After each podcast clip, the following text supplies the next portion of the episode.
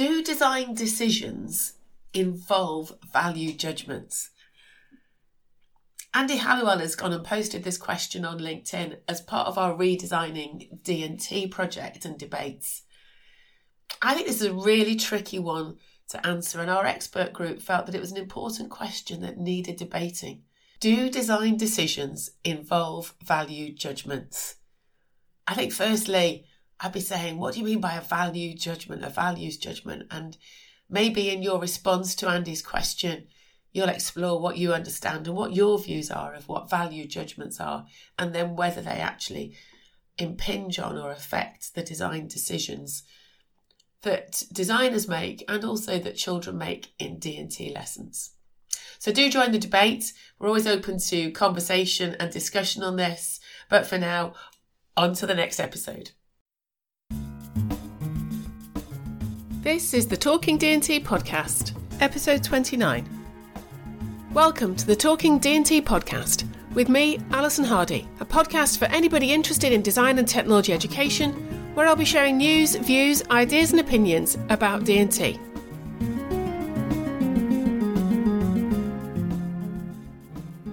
I think there are many things that we debate and discuss and don't agree on within the design and technology community. In the last few weeks, you've heard some podcasts with Eddie Norman and myself talking about knowledge and the forms of knowledge in design and technology and what that looks like in the subject content. And you can hear that we're still debating and exploring. Eddie's got his ideas, mine are still in flux and evolving. And I think that is one of the areas that we need to talk about in design and technology. What does knowledge look like in D&T? What's it for? What's its purpose? Obviously, I think it's more than just facts and a list of whether this is a hacksaw or not a hacksaw and whether children can identify and name different things and different processes. But I think its form and its structure is worthy of debate because I think that helps us plan and design curriculum that is meaningful for the children in classrooms in design and technology. And I also think by doing that, we can plan progression. So these series of podcasts around knowledge and what knowledge look like looks like have been really setting the groundwork for us exploring what might be the answers, what's the resolution, what's the ideas to what the different forms of knowledge might look like and how we might use that when planning curriculum. And a number of you have emailed me or contacted me via Twitter to share your ideas, to give your thoughts about whether this is a useful discussion or how you're seeing knowledge in your setting, whether it's you're in a school or whether you're a researcher or somebody who's got an invested interest in design and technology. I think it's one of the unresolved debates, and I think the work that myself and Eddie are doing are not necessarily going to lead to a solution. We might lead to resolutions for different people, but I think it will contribute to that debate about what's the form of knowledge.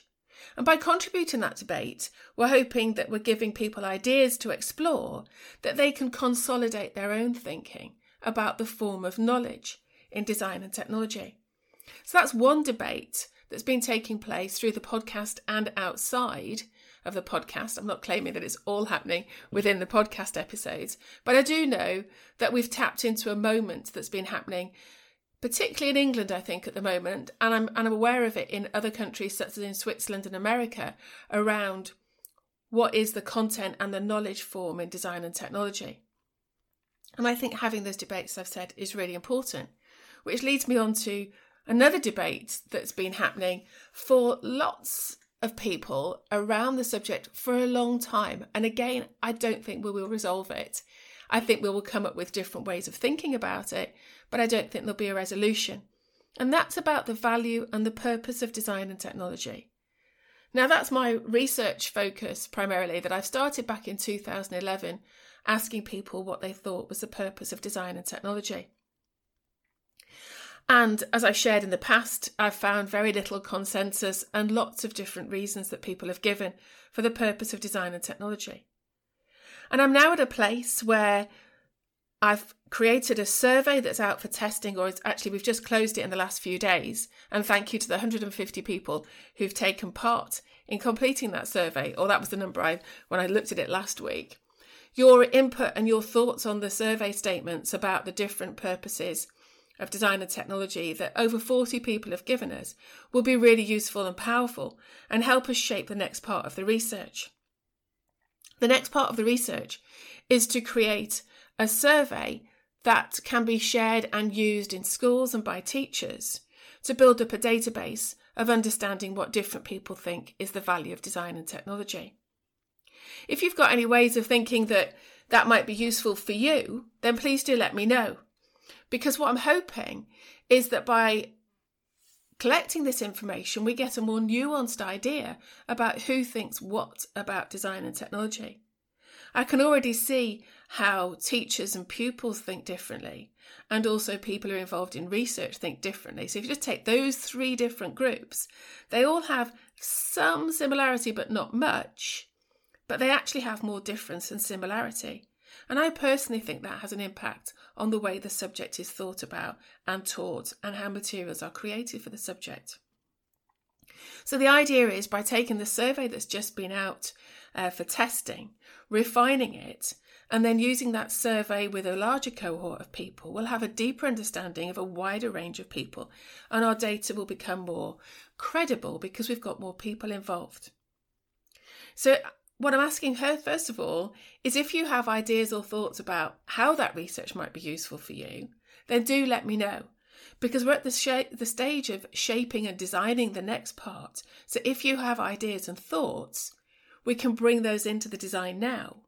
And that will hopefully lead us to a richer, use, or more useful way of using the data that comes out from the survey. If you have ideas about that, then please do drop me an email.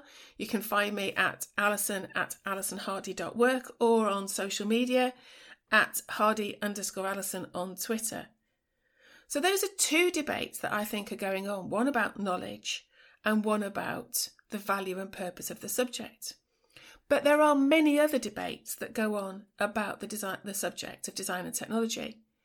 And some of you may have a copy of the book Debates in Design and Technology Education, which was edited by Gwyneth Owen Jackson back in 2013. Now, this is my next or one of my next book projects that I'm working on. Is I've been asked by Routledge to look at that book and lead the editing of the second version of that book. And I've been looking back at the debates that were around at that time, 2012, 2013, when that book came out. And I'm now curious about whether some of those areas have receded and are not so much to the fore of our discussions and debates about the subject, and whether other ones have come into line. For example, like the two I've already mentioned, knowledge in the subject and value of the subject. I think there continues to be the debate which Gary O'Sullivan wrote about in that book about the, whether the subject is vocational or academic. Again whether that can be resolved. I mean i think first of all we have to think about what do we mean by vocational and what do we mean by academic? And does the subject fit in one or the other or does it fit across? But that is a debate that we have about the subject. Other debates that were happening then and are still happening is the place of textiles in design and technology and of food i know some people have decided that in england that that is not part of design and technology in their schools and they've got reasons and justifications for that. Some of them are very pragmatic about not being able to find staff, not being able to find teachers. Others are pragmatic, unfortunately, because schools have cut the size of their design and technology departments, and so some areas of the subject have been lost. But there are reasons why people think about whether textiles and food are within design and technology or outside. For what it's worth, my opinion, I think they're inside because I see them as a material that we use to design and think with in design and technology. And I think the boundaries for me between the materials are false silos that actually are based in the history of the subject. But anyway, you might disagree with me. That's fine. That's what debating the subject is all about. So, this is my second request in this podcast is if you've got a copy of that Debates in Design and Technology book, or if you're debating something in design and technology that I've not talked about in this podcast or another podcast, then please do let me know. Because now is the time to shape and influence the structure and content of the second edition of Debates in Design and Technology. I'm currently contacting authors from that previous edition, asking them about their input in the next edition. But I am looking to make sure that this book meets the needs of the design and technology community. So now is the opportunity for people to get involved and shape that book and its content. So that's two things I'm asking you for to take part in or inviting you to take part in is firstly shaping the content and structure of a book and secondly to shape the design and development of my research about the value of design and technology. Next week, I'm going to talk about a third opportunity for you to get involved in knowledge and debating about the knowledge structure of design and technology. So you'll have to wait and hear about how you can get involved in that. As ever, if you've got any thoughts or comments, you can find me on social media and you can contact me via my website. Thanks for listening.